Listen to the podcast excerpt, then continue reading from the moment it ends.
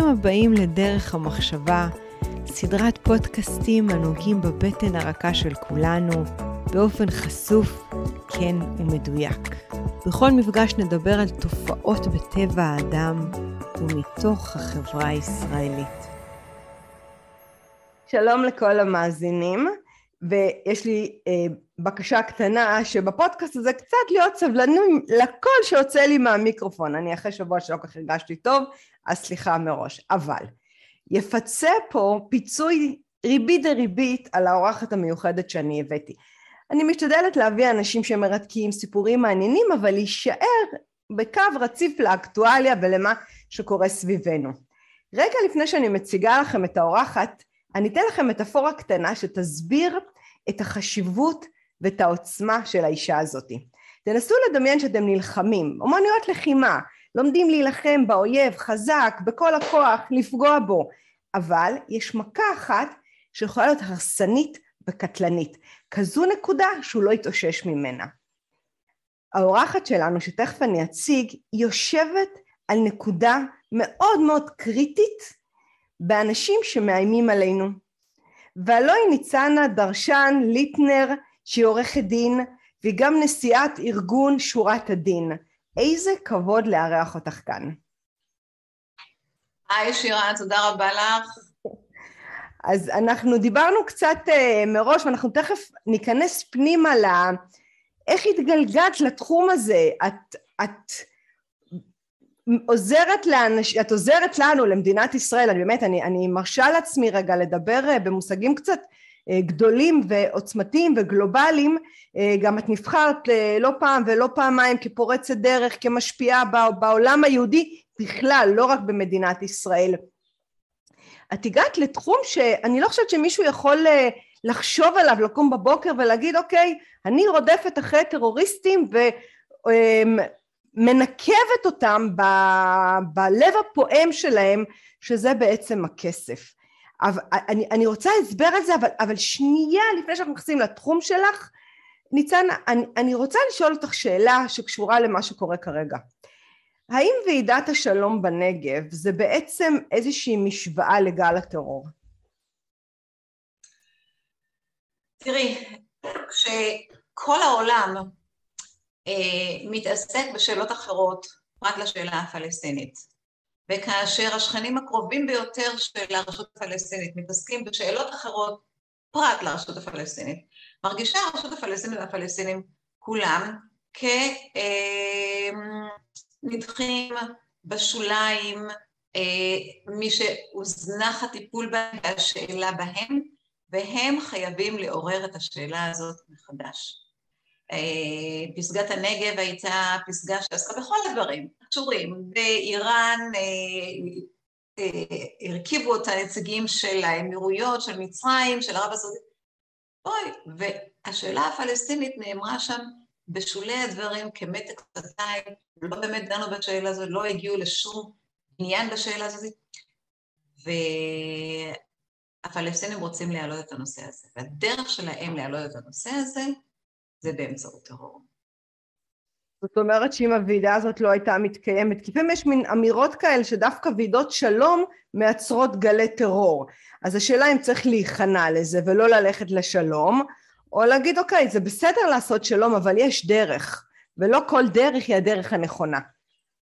תראי, אני אה, אה, יכולה להשוות את מה שקרה לאלפיים, שנת אלפיים למעשה, הפסגה שבה אהוד ברק אה, הגיע לוושינגטון וניסה למכור ליאסר ערפאת את כל אה, שטחי יהודה ושומרון ולא הצליח. אה, וזו הייתה פסגה שחשבו שהנה אה, סוף סוף מתקרבים להסכם המיוחל והתפוססה לנו בפנים, לנו באינתיפאדה שנייה עקובה מדם. אז אה, יכול להיות שיש עיתויים וזמנים שבהם לא מנהלים כל כך משא ומתן או לא מתעקשים ב... עקשנות רבה להגיע לאיזה שהם הסכמים, אף על פי ששוב אני אומרת, פסגת הנגב לאו דווקא אה, דיברה על הפלסטינים, היו לה עניינים אחרים לעסוק בהם, ו... אה, אבל בואי, בואי נחזור.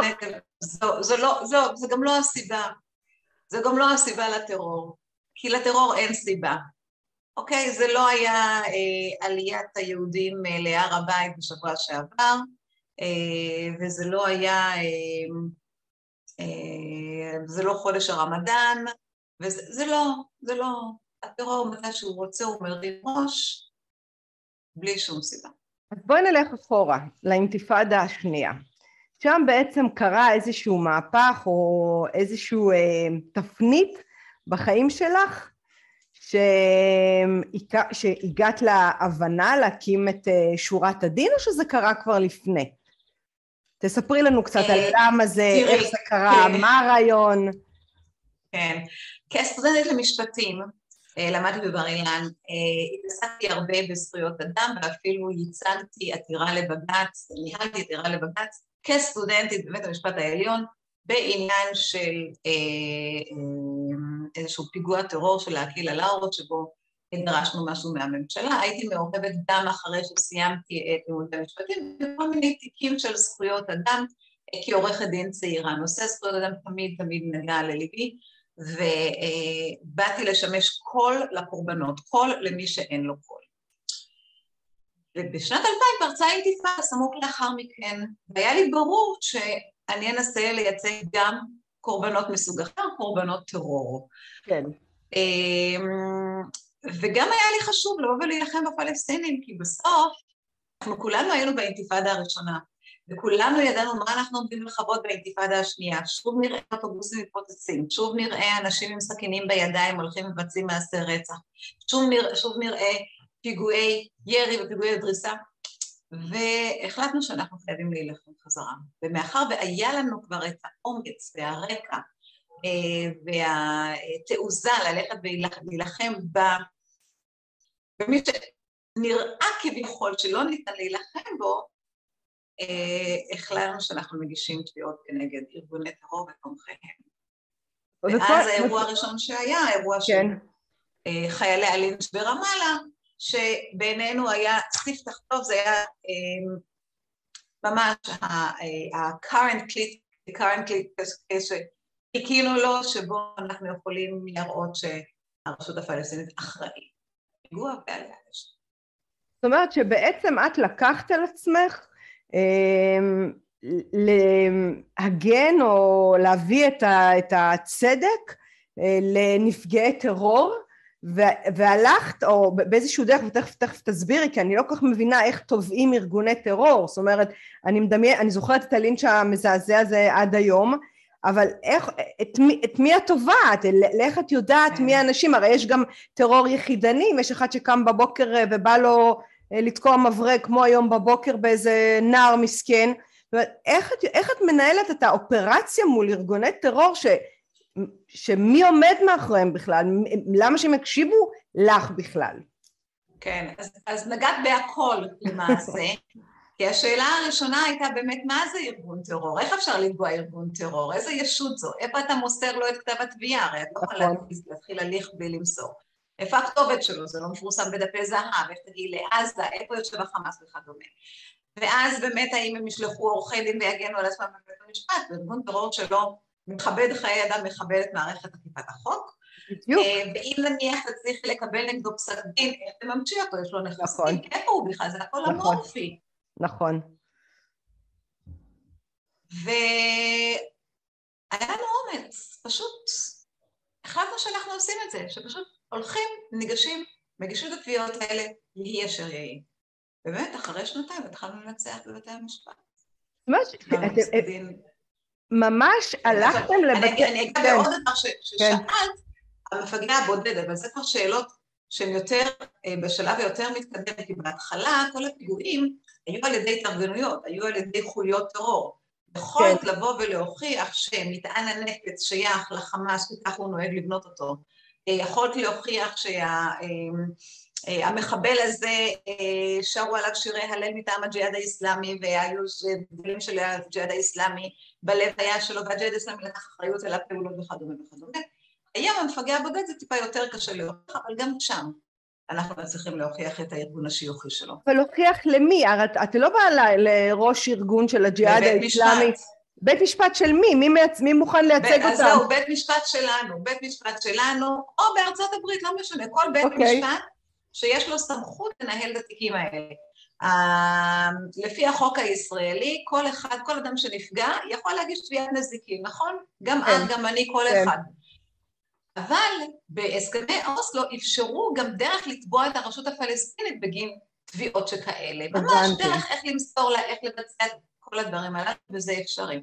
מדינות תומכות טרור זה יותר קשה, אי אפשר לתבוע אותם כאן בארץ, אפשר לתבוע אותם בארצות הברית, אבל בתי המשפט, יש להם את החוקים שלהם והרגולציה שלהם לנהל את ההליכים האלה. ניצנה, את בעצם, אה, אני משתמשת במילה שאולי קצת מוזרה, אבל את בעצם המצאת איזושהי, אה, נקרא לזה התמחות. תחום משפטי, אוקיי? נכון. כן, היא המצאת, כן. כאילו זה, אני בטוחה שזה לא היה קם לפניי. נכון. אז הרי היית צריכה להוכיח היתכנות, זה כמו שיזם צריך להוכיח למשקיעים שלו. אז אה, מה עשית? באת ואמרת, אוקיי, אני עכשיו אה, רודפת אחרי טרוריסטים, לוקחת מהם כסף, אה, מאיפה את מממנת את זה, מי עוזר לך? אני מניחה שאת נכון. בעלת משפחה עם ילדים, גם אימא, זה הרפתקה. את צודקת, את צודקת, זו הרפתקה לכל דבר ועניין, באמת. אמ, אמרנו להגיש את התביעה לא עולה הרבה כסף, נכון? זה בסך הכל תשלום אגרה. אה, אחר כך לנהל אותה זה כבר סיפור אחר, אבל בואו נראה איך נתגלגל עם הדברים האלה, מי מה אתה צריך לנהל את ההליכים הללו. אה, כסף בהתחלה לא הייתה הבעיה. מתי כסף הפכה להיות, היה הפך לבעיה?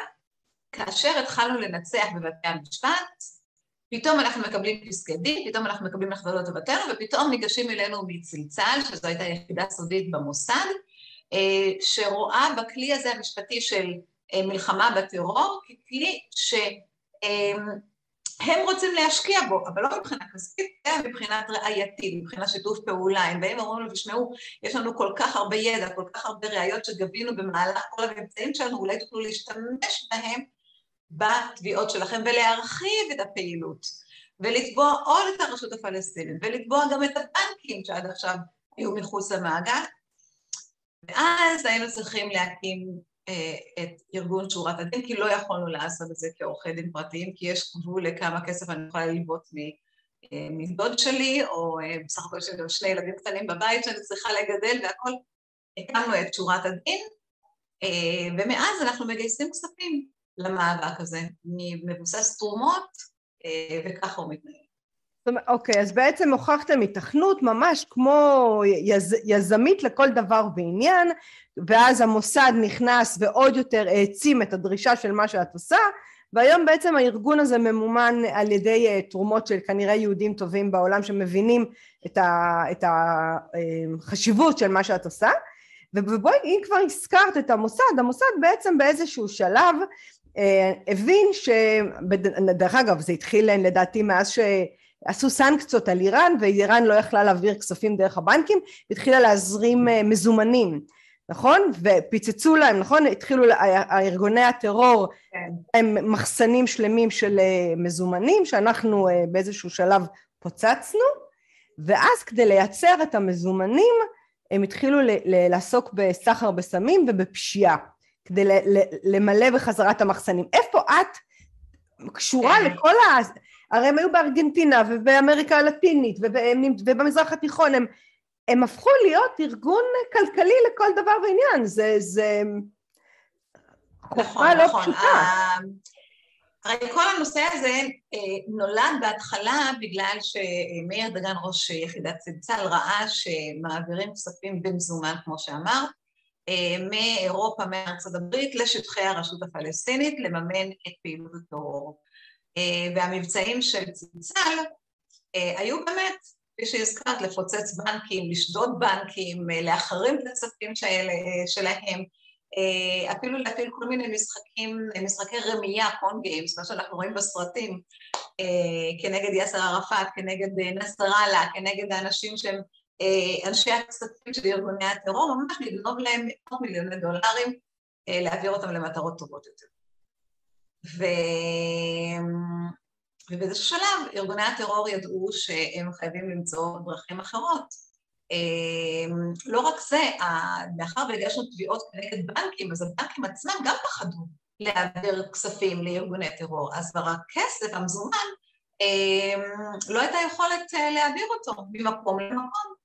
כן. ואז הם ניגשו לדרכים חלופיות. ארגון טרור, כמו כל ארגון פשע, את סוגרת לו דלת, הוא נכנס דרך החלון, סגרת לו נתיב כספים אחד, הוא יפתח נתיב כספים אחר, ואז הוא התחיל לעסוק בסמים בחיזבאללה, ואז הוא התחיל למכור כל מיני דברים, אה, והלבנת הון בצורה כזו, כמו שעשה החמאס והג'יהאד האיסלאמי, אה, וישראל עוקבת ועוקפת ומנסה להילחם בהם, והם מוצאים כל מיני דרכים אחרות. אה, שהם עושים באמת שכנע את ארה"ב גם כן להצטרף למאבק הזה, ומבצעים נועזים מאוד, הם הלכו ופעלו כנגד החיזבאללה בדרום אמריקה, באמריקה הלטינית, במישיגן, במקומות שבאמת לישראל כמדינה אין דריסת רגל, אבל לארצות הברית הגדולה היה. חלק מהדברים הללו היה לנו מעורבות אה, בהם גם כן, כשזה הגיע לאקט המשפטי של לבוא ולתבוע את אותם בנקים או את אותם ארגונים אה, בשביל לשים את הגושפנקה האחרונה לפעילות שלהם. זה, זה מטורף, כי האסלאם בתפיסה שלו הוא נגד סמים, אבל כשהמטרה מקדשת את האמצעי, הם בסוף הלכו ועשו שם אימפריית סמים אה, אה, מטורפת בגודלה ובלוגיסטיקה ובתחכום, ואת היית חלק מהמערך הזה שבעצם אה, נכון. גדע את זה. לא, נכון, כי לא נותנים לאוכלוסייה שלהם להשתמש בהם, הסמים הם למערב. כן. זה בסדר מבחינתם ליצור את כלי הנשק שישמידו את המערב. כן. אמ, אז זה, לא, זה מטורף, כאילו, לחשוב איך הם עובדים ומה קורה מתחת לרדאר, אה, ואולי רגע נעשה קפיצה קטנה אה, אלינו הביתה, למדינת ישראל, שבעצם, שוב פעם, זה לפי תפיסת העולם שלי, ואני אשמח אם אה, תחדדי או תתקני אותי, שבעצם מדינת ישראל משכה את עצמה מערביי ישראל וגם מהבדואים בנגב, וכשהיא משכה את עצמה, כל אוכלוסייה בעצם כשאין לה מפריע גם, גם אה, חיות, גם חיידקים, גם בני אדם עם תרבות מסוימת, חוזרת לתרבות שלה ולמה שהיא רגילה. והם חזרו בעצם למקום היותר שבטי, הביחד, נקרא לזה חמולות, נקרא לזה משפחתיות, וואקום, בתוך הוואקום הזה של הגדודים האלה, בתוך החברה הערבית, אה, נכנסו גורמים זרים שכנראה הכניסו את הנשק, אה, נוסיף את החוויה של החבר'ה הצעירים שאיזה יופי יש להם נשק מגניב בטיק טוק ובעצם נוצרו מין כנופיות, אה, זה לא כנופיות כי זה נשק אבל מין מיליציות כאלה בתוך החברה אה, הערבית שהיא נראית כמו צבא לכל דבר ועניין. השאלה בתפיסה שלך את הטרור, קודם כל איך אפשר להתמודד עם זה? איך משתקים את האוויר למקום הזה? הרי יש להם שם נשק בכמויות לא נתפסות. נכון, נכון. אז אה, דבר ראשון, צריך לתפוס את כלי הנשק האלה. אה, כי לפני שאת הולכת ועושה ופורמת את השבטיות הזאת, ויש דרכים, תכף נגיע אליהם, אה, ולפני שעושה כל פעולה חברתית בתוך החמולות האלה של החברה הבדואית, את חייבת לקחת את הנשק. צה"ל יודע לעשות את זה, נכון שאנחנו מדברים בתוך המדינה והפעילות תועבר ככל הנראה לידי המשטרה ומג"ב, אבל צה"ל עשה את זה במבצעים קודמים במקומות הרבה יותר קשים ומסובכים ומסוכנים, כמו ג'נין, במבצע חומת מגן, אה, הוא יודע פה זה יהיה אוהל, אוהל, לא משנה, ולקחת את כלי הנשק האלה. בלעדי זה אין טעם, אין טעם אפילו להתחיל, משום שלא משנה איזה שינוי תעשי, כל עוד יש לאנשים לנו נשק זמין כל כך, הם ישתמשו בו. אה, זו חברה, ופה אנחנו מגיעים לנושא החינוכי יותר, אמ, זו חברה שאין לה אמות מוסר ידועות קבועות מראש, אין להם ערכים אה, שבהם אה, הם צריכים, יודעים לחיות כמו חברה מודרנית, ממוסדת, מחונכת. אז למדינה יש חובה להיכנס בתוך הוואקום הזה, והמדינה צריכה לפרק אותה מהחמולות האלה, להעביר אותם לתוך מגורים שהם יוכלו לבוא ולהיות נגישים יותר. אתה לא יכול לבוא ולהיכנס לתוך אוהלים או לתוך אה, אה, ביתנים או לתוך מקומות שממש לא ספורדים מפוזרים בכל, בכל הנגב כולו, ו, ולחנך אותם מחדש. זה לא ילך. אנחנו מדברים פה על החברה הבדואית, אבל זה נכון גם לחברה הערבית ערבית בישראל, כן. ש, שצריכה לעבור את, ה, את החינוך הזה, לא לתת להם שלא ללכת לבית הספר, לא לאפשר להם לא להגיע ו- וללמוד, להיכנס לתוך מסגרת חברתית, לתוך מסגרת נורמטיבית. כי כן. אותו נוער שוליים, שעה שבמגזר היהודי הוא באמת נמצא בשוליים והם מעטים מאוד, בחברה הערבית, בגלל הסיבות ש... האמינו, החופש שנותנים להם והשמירה הבלתי אדוקה שעושים אה, עליהם, הם חופשיים, הם מסתובבים, הם קוראים, אה, וזה כמובן, זה מתחיל מבני הנוער, את תראי מי שבאמת מחזיק את הסכינים ומי שמבצע כל כן. צעירים. אז בעצם את אומרת שאולי זה נכון שהתקציב המנופח והגדול הזה שעבר לעבאס הוא נכון, כי הוא יכול להשתמש בו לאותו שיקום שכרגע דיברת, להיכנס פנימה, לנסות... ובלבד שהוא משתמש בו. ולדעתך מה, מה קורה עם הכסף הזה? אני לא יודעת. אני לא יודעת, ואת יודעת מה? מה? אני חושבת שמישהו בממשלה אמר גם כן שהוא לא יודע ולא מעניין אותו גם. כן. הוא נתן את התקציב, ועבאס יעשה בו כראות עיניו. זה חמור. כן. זה אה, חמור. ש, כן, שאין, שאין על זה, פיק, על זה פיקוח. אה, תראי, אם רוצים, בואי, בסוף זה לא בעיה רק של החברה הערבית, כי תראה מי משתמש במשק הזה. הרציחות הללו שנעשו השבוע, זה על ידי אותם ערבים ישראלים שיש להם כלי נשק חופשיים. אז פעם אחת זה היה סכין, אבל הפעם השנייה זה היה רובה. נכון. פעם השנייה זה היה M16. זה לא, זה לא נשאר שם, הם נמצאים בתוכנו, זה, זה, אה, זה מחלה שנמצאת בתוך הגוף, אם לא תגדעי אותה ותקי אותה, היא תתפשט לך בסוף לכל הגוף. האירועים האחרונים פשוט זרקו אותי אחורה, מאה שנים אחורה לאירופה ול, נכון. ולעיראק ועל ה... פשוט אה, הוצאות להורג מריססו אותנו. מזעזעות, מזעזעות, אבל אני רוצה להגיד לך, שירה, זה לא, את, את לא זוכרת. את לא זוכרת, כי אנחנו לא יודעים, אנחנו לא ראינו את התופעות האלה באינתיפאדה השנייה, כי לא צילמו אותן. לא, דרך... אבל זה בדיוק מה שהיה. אבל תקשיבי, אני רוצה שהיה. להגיד לך שאני זוכרת טוב את האינתיפאדה השנייה, אנחנו... אנחנו בנות אותו גיל, אז אני, אנחנו, יש לנו את אותו זיכרון. לא, נכון, נכון, אני לא אומרת, נכון, אבל... אבל אנחנו איתנו אחר כך, אנחנו ראינו את האוטובוס המפוצץ. נכון. נכון, אנחנו ראינו את סברו מופשט מכל... כן, לא, כי אני חושבת שאז באמת בגלל שלא את הרשתות החברתיות ואת האונליין ואת הדברים האלה, נכון. יודעת, אני רוצה להגיד לך שאני אישית, יש סרטונים שאני באמת לא מסוגלת לראות, אני, אני, אני, אני מזועזעת עוד לפני שראיתי, ויש כאלה שאני באמת בוחרת לא לראות, אני יודעת שאני מעדיפה שלא, שזה לא נכון. ישתק אותי ולא יגרום לי לחרדה, כי אני לא רוצה שהמלחמה התודעתית שזה מביא בעקבות המלחמה ההרסנית הזאתי, אה, תשפיע נכון. עליי, כי אני חושבת שבסופו של דבר הכוח נכון. שלנו זה בלשמור על הרוטינה ועל ההרגלים ו... ואת יודעת מה זה מוביל אותי לעוד סיפור שלא הייתי בטוחה שאני אציף אותו פה איתך אה, אסתר אורגן שהבחורה ש... שרצה בת 52 ב... ב... כן. בדרום אני לא זוכרת איפה זה היה כן, לא, זה היה באיזשהו יישוב בשומרון יישוב בשומרון ו... ועכשיו כן. למה אני זוכרת את זה כל כך טוב? כי אני גם אוהבת לרוץ ב... לבד ובשדות ומה, ובאמת אחרי האירוע הזה, זה, זה פתאום הרגיש לי כל כך קרוב, שבחורה רצה, כאילו קמה בבוקר רצה, איזה מחבל אכזרי פשוט נכון. רצח אותה נכון. בצורה אכזרית. דרך אגב, קניתי כלב, אני רצה עם כלב רועה מאולף שאני רצה איתו מאז הסיפור הזה. ו- ואני אומרת ש...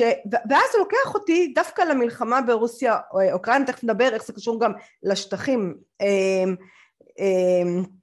ולהתנחלויות, שבעצם אחד היתרונות הגדולות, הגדולים של פוטין במלחמה הזאת זה באמת לייצר עומק, הרי אחת הבעיות שהיו לו זה שהוא איבד את העומק, את הטריטוריה של רוסיה, ו- ומה שהוא כן. רוצה להחזיר זה באמת את ההתיישבות, את השטח, את העץ, את האדמה, ואני, ו- ואני חושבת שפה יש לנו איזה פספוס ענק שאנחנו לא מבינים את המשמעות אה, האסטרטגית הביטחונית לא של הצבא, אלא של ההימצאות של הגן ילדים, של המכולת, שלנו, של הבית ספר בעומק. ו- נכון. והסיפור הזה כאילו כל כך מזעזע שאם... אני אומרת, כמה צה"ל, כמה צבא, חזק ככל שיהיה, יכול לשמור אותנו אם אין עומק טריטוריאלי. וזה מעניין אותי. איך את רואה את זה. בוודאי, וזה נכון בהחלט, דווקא לנוכח האירועים האחרונים, שאת רואה שמי שעוצר את הפיגועים האלה זה לא המשטרה, זה לא הצבא, זה האזרחים. אז תארי לך, אין אזרחים במקומות האלה. תארי לך מה היה גורל, גורלה של אסתר אורגן, אם במקרה היה שם אזרח. אם במקרה, אם, אם אותה התנחלות, אותו יישוב בשומרון היה מעובה יותר בתושבים, יותר באזרחים, שהיו מסתובבים שם, היו רצים יחד איתה. ה- הנוכחות של האנשים בזירות הללו היא לא רק אה, בשביל, כמו שפתחת ואמרת, אה, בשביל לכבוש את השטח, בשביל להראות נוכחות בשטח, כי בסוף אה, זה שומר על השטח. יש אנשים אי אפשר לפנות, יש אנשים צריך לכבוש, יש אנשים אי אפשר להעיף אותם אה, כהוא זה, אבל האנשים הללו גם שומרים על מה שמעל השטח. הם שומרים גם על האנשים שנמצאים בשטח. נוכחות של בני אדם, של מבנים, של, של חיים באזורים האלה, היא מה שבסופו של דבר משליטה את החיים בשטחים הללו. אני צריכה לחזור לחומה ומגדל בשביל להראות לנו איך כבשנו את המדינה ואיך בנינו אותה.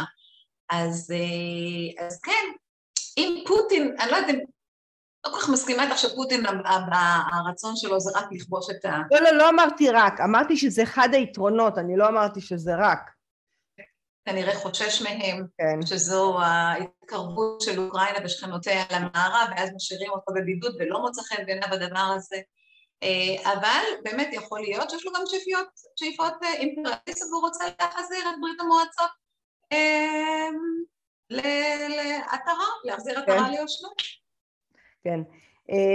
מסכימה, זה חשוב לי ככה על יהודה ושומרון רגע אחד לדבר על החשיבות האסטרטגית של השטחים שם, ההתיישבות של השטחים, סליחה.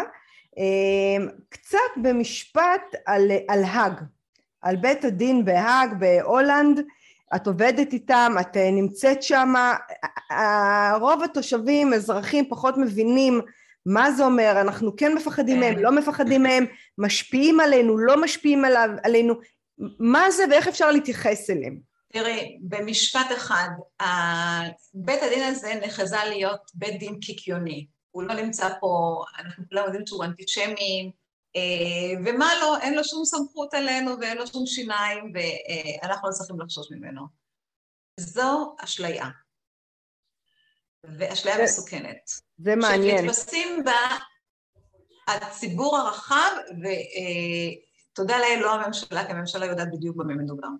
אוקיי, בית הדין הזה רוצה להאשים את ישראל בפשעי מלחמה, והוא ימצא את הדרך. אה, הוא בודק את זה בשתי טענות, אחד שהחיילים, חיילי צה"ל, משתמשים בכוח בלתי סביר ופוגעים בפלסטינים, כן, והטענה השנייה זה טענת ההתנחלויות, שזה מהווה פשע מלחמה. ובואי, למרות שאנחנו בטוחים שהחיילים לא מבצעים שום פשעי מלחמה, ואנחנו יודעים שבכל יוצ- יושב יועץ משפטי, ומאחורי כל מסוק שיורד טיל יושבת פרקליטות שלמה ומייעצת, ואנחנו יודעים שהשטחים אינם כבושים וכדומה, כן. בסוף בית המשפט ירצה להרשיע, ובשביל להרשיע, וכאן הפאנץ', כן, הוא יצטרך לזמן אליו את אותם אנשים שבעיניו אחראים למעשים הללו ולהעמיד אותם לדין. מדובר יהיה שירז בחיילים, במפקדים, בפוליטיקאים, בשרים, באנשי ממשלה, והם יזומנו לבית הדין. ואם מדינת ישראל לא תרצה למסור אותם לבית הדין, הם בעצמם לא יבואו, מדינת ישראל לא תסגיר אותם לבית הדין, אז בית הדין יפעיל סנקציות. מה בית הדין? לא לא הבנתי. יפעיל, יפעיל סנקציות כנגד אותם אנשים וכנגד המדינה. איך הוא יעשה את זה? איך? אותם אנשים, אותם חיילים מפקדים שיוזמנו על ידו, כן, אם אה, אה, יכולים להתאפס בשדה תעופה זרים עם צווי מעצר שבית כן. הדין יוציא, ויכובד על ידי כל המדינות החברות בבית הדין, ויש שם 128 חברות, רוב מדינות אירופה חברות בבית הדין, אנשים לא יוכלו להסתובב יותר חופשי בעולם, אינטרפול יוציא צווים בינלאומיים לעצור אותם, וואי. ומדינת ישראל עצמה תספוג גם כן, משום שיופעלו עליה סנקציות. וחרמות, בשביל להפעיל לחץ על מדינת ישראל, בית הדין נקרא לכל המדינות החברות בו, להחרים אותה, ל- להפעיל לחץ כלכלי, לחץ פיננסי, בדיוק כמו שמדינות המערב עושות כרגע על רוסיה. זה כן. צעד מאוד מאוד מסוכן, ולכן חייבים להתגונן בו. ועוד משפט אחד אחרון, חשוב, איזה... מאחר והמדינה איננה חברה בבית הדין, מהמם. והיא לא יכולה להגן על עצמה בפניו, היא שולחת ארגונים כמונו, כמו שורת הדין, לייצג את האינטרס הישראלי, כדי שהזירה הזאת לא תישאר ריקה לפלסטינים. ואנחנו נלחמים שם חזרה. ניצנה, יש שם הרבה עבודה? אתם הרבה שמה? זה... זה... אני מניחה שזו עבודה. במשרה מלאה, רק שם. תשמעי, כן, התובע החדש של בית הדין טרם לקח את החקירה נגד ישראל והוביל אותה, הוא כרגע עסוק בחקירה נגד רוסיה, שזה טוב לנו. כן, כן. אבל ברגע שהדבר הזה אה, יסתיים, אנחנו עלולים למצוא את עצמנו על דוכן הנאשמים בבית הדין. וואו. ואז העבודה תהיה ללא לאות. וואו, לקחתי אוויר עכשיו. אה, האמת היא שאני אני שמחה ששאלתי את השאלה הזו, כי לי היא, היא לא הייתה סגורה עד הסוף, אה, ומודה שגם הייתי, אני ניזונה מכל מיני, אה, מהתקשורת ומדברים שקראתי, ולא הבנתי את זה עד הרמה שהסברת לי כרגע, וזה, אני חושבת שזה חשוב שנבין את זה. יש משהו שאנחנו יכולים לעשות אה, אה, כאזרחים, כ... ש... מול העניין הזה, או ש- שאין לנו אה, אה, מה לעשות חוץ אה, מה... לא, זה עניין, זה? זה יותר עניין למשפטנים, יותר עניין אה, למדינאים אה, שבינינו, תראי, זה לא מלחמה משפטית בלבד, כן, זו מלחמה דיפלומטית, כן, אה, ומדינת ישראל, אני מקווה, למרות שאני לא רואה כל כך איך היא עושה את זה, אה, צריכה לפתח אסטרטגיה כוללת איך להילחם בבית הדין. עם allies, עם בני ברית, עם בעלות ברית, שיבואו ויפעילו לחץ על התובע הזה, לרדת מהנושא הזה אחת ולתמיד, אחרת אנחנו לא נהיה במצב טוב. טוב, אז בואו בוא נסיים בכל זאת בנימה אופטימית. בנימה אופטימית. כן, אמ, איך את רואה, את יודעת מה, אני אשאל אותך שאלה שהיא היא שאלה שאולי את לא יכולה לענות. את חושבת שהטרור שמופעל על ישראל הוא קטן או גדל? אני יודעת שזו שאלה טריקית וקשה לענות עליה. תראי, מה זה אה, גדל או קטן? הלוואי ולא נגיע לימי האינתיפאדות, ששם היו באמת פיגועים חסרי כל תקדים, עם הרוגים במספר חסר כל תקדים. אה, יש גלי טרור, וחווינו את זה אה, לאחרונה, נניח מ-2015, של גלי הסכינאות, כן. אה, שהיכו בנו, אז אה, אם באינתיפאדה השנייה היו 1,200 הרוגים, בגלל הטרור הסכינאי היו 50 הרוגים, זה הולך וקטן. כן, הגל הזה של השבוע הנוכחי, אני מתפללת, ייעצר. מתפללת. אני מתפללת איתך. שכן, שהמדינה אה, מבינה, הממשלה מבינה שאנחנו צריכים להיכנס למצב חירום ולהפעיל את כל התותחים, את הכל, את הכל כדי לגדוע את זה עכשיו בתחילתו. לא לתת לזה אפילו עוד דבר אחד נוסף, יגייסו אנשי משמר אזרחי, ייתנו נשק לאזרחים, ייתנו נשק לחיילים, יעודדו את האנשים ללכת עם כלי הנשק ברחובות שלהם, יפזרו את כל השוטרים והחיילים והמג"בניקים וכולם, יגדעו, יפעלו יותר לניטור הכספים שפועלים מאחורי האנשים האלה, יבינו שההתארגנות הזאת זה לא התארגנות בודדים, אלא ארגונים שנמצאים מאחוריהם, הם ילכו וינטרו אחרי כל האנשים שביצעו מעשי פשע קטנים ביותר, אבל מעשי, סליחה, מעשי טרור ביטחוניים קטנים ביותר, יבואו, יבואו וינטרו אותם, אנחנו לא רוצים ש, שהפיגוע הבא יבוצע על ידי מישהו שלפני כמה שנים היה חבר בארגון טרור וישב חצי שנה ונסלח לו על ידי בית המשפט, לא רוצים לחזור לדברים הללו, השב"כ מכיר את האנשים האלה, הוא צריך לשבת עליהם חזק חזק, NSO, בלי NSO, מה שהם רוצים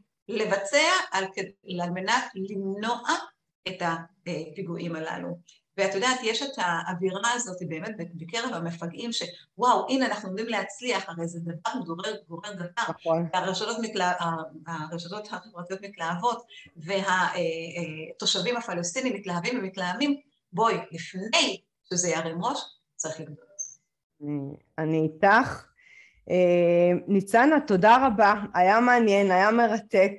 אה, אני שמחה שפינית לי זמן. אה, וזהו, ושיהיו ימים טובים אה, בארץ הקודש.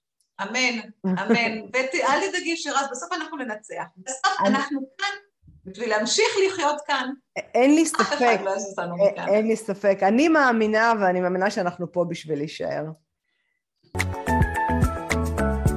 זה היה פרק נוסף של דרך המחשבה. כל הפרקים זמינים באפליקציות הפודקאסטים, בערוץ היוטיוב ובפייסבוק. אם עדיין לא הצטרפתם, זה הזמן. להרצאות בנושא חשיבה יצירתית, חדשנות, יזמות, אסטרטגיה רגשית ומדיטציה, מוזמנים לפנות אליי ישירות לאופיס שטרודל שירן רז דוט קום. אני שירן רז, ואהיה איתכם גם בפרק הבא.